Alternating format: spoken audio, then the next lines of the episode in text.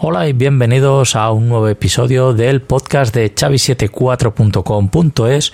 Hoy estamos a día 17 de abril de 2020 y bueno, aún seguimos aquí encerrados en esta cuarentena y parece que no, no hay un final, pero bueno, eh, ya hemos visto que han lanzado el nuevo iPhone SE, que bueno, de momento tampoco me he matado mucho a mirar qué es lo que lleva y lo que no lleva, pero ahí tenemos un nuevo modelo, un nuevo modelo, perdón, eh, barato, entre comillas, de, los iPhones.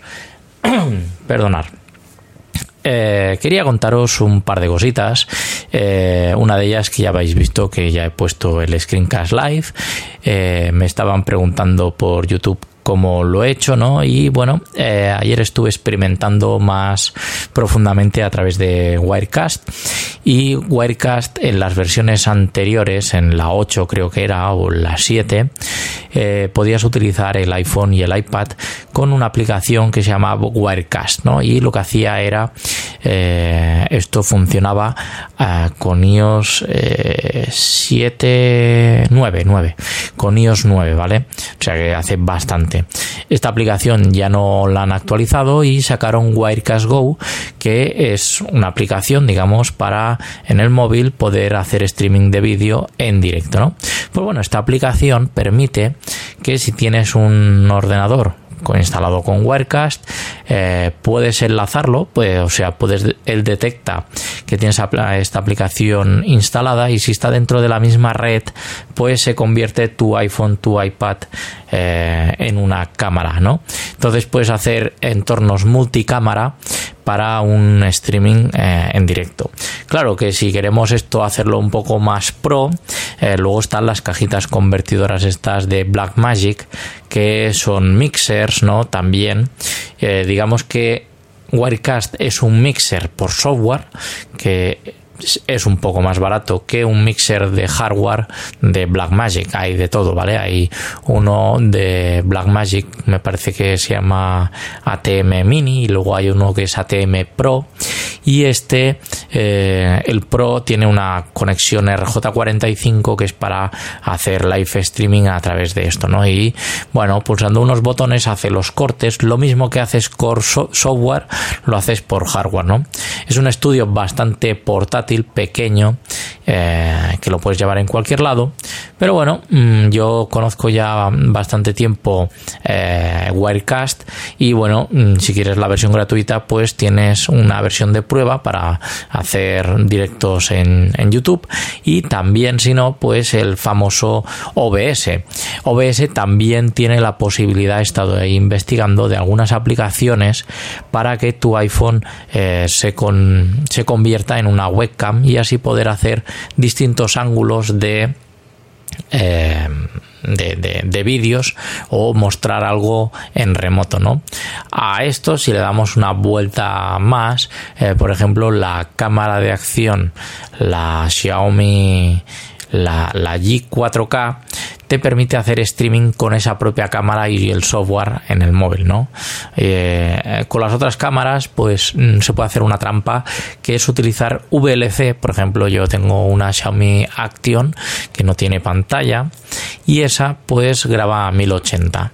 Entonces, eh, haciendo su red wifi puedes captarlo y emitir a través de VLC y luego te conectas por cable RJ45 al ordenador y lo que estás emitiendo por VLC lo puedes retransmitir, por ejemplo, al servidor Engine RTMP, que es la solución que estoy utilizando a día de hoy. ¿no? Va, muy bien eh, porque es un servidor ligero, liviano con este plugin. Y bueno, luego si quieres más máquinas virtuales o, o vas a tener una afluencia de audiencia muy alta para no sobrecargar un, servidor eh, es ideal hacer streaming a otras plataformas, ya sea Twitch, YouTube, Facebook Live o lo que quieras, y entonces con una sola conexión estás emitiendo a, distintas plataformas, ¿no?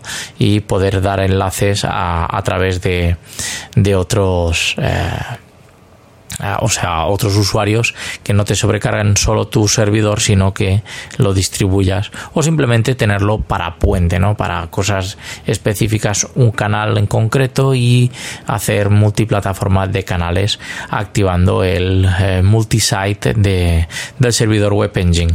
Es algo que estoy probando y bueno, eh, lo del vídeo, eh, el, digamos el, el, el live stream de, vídeo pues eh, no es tan fácil como digamos eh, tener una plataforma showcast emitir y ya está no es más liviano el showcast pero eh, sí que con el showcast puedes crear desde el propio servidor te deja crear ya uh, distintos streamings para distintos audios distintos, distintas fuentes, ¿no? Entonces puedes tener ahí, pues se me ocurre un histórico de los podcasts, como que vas uh, retransmitiendo, eh, no sé, por ejemplo, el Mac Mini puedes tener una reproducción ahí de tus podcasts que vayan reproduciéndose y, mm, bueno, mm, tenerlo ahí en bucle sería una opción. Y luego tener digamos un, un live en directo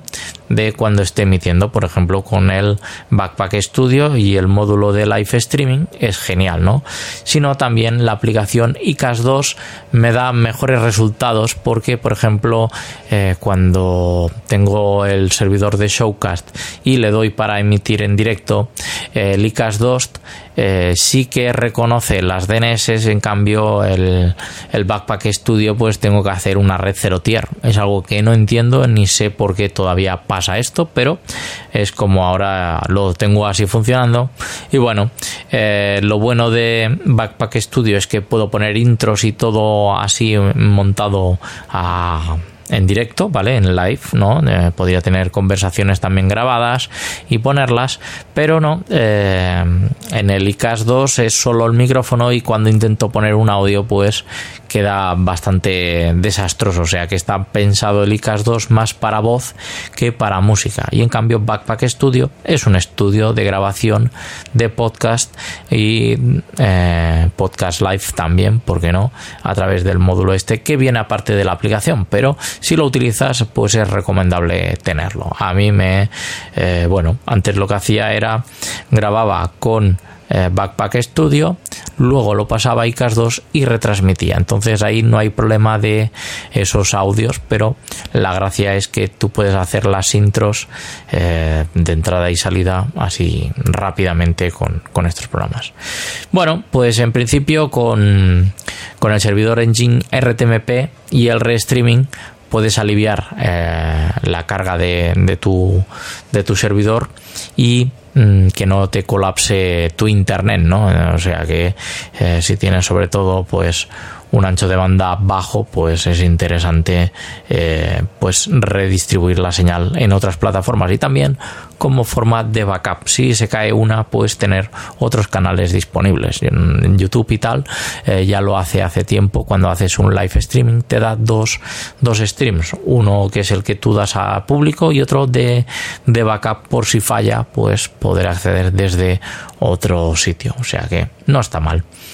Y bueno, eh, nada más. Espero que eh, os haya gustado este episodio. Así que cosas que utilizo para los mm, screencast, que a ver si lo, pongo más, más, más en marcha.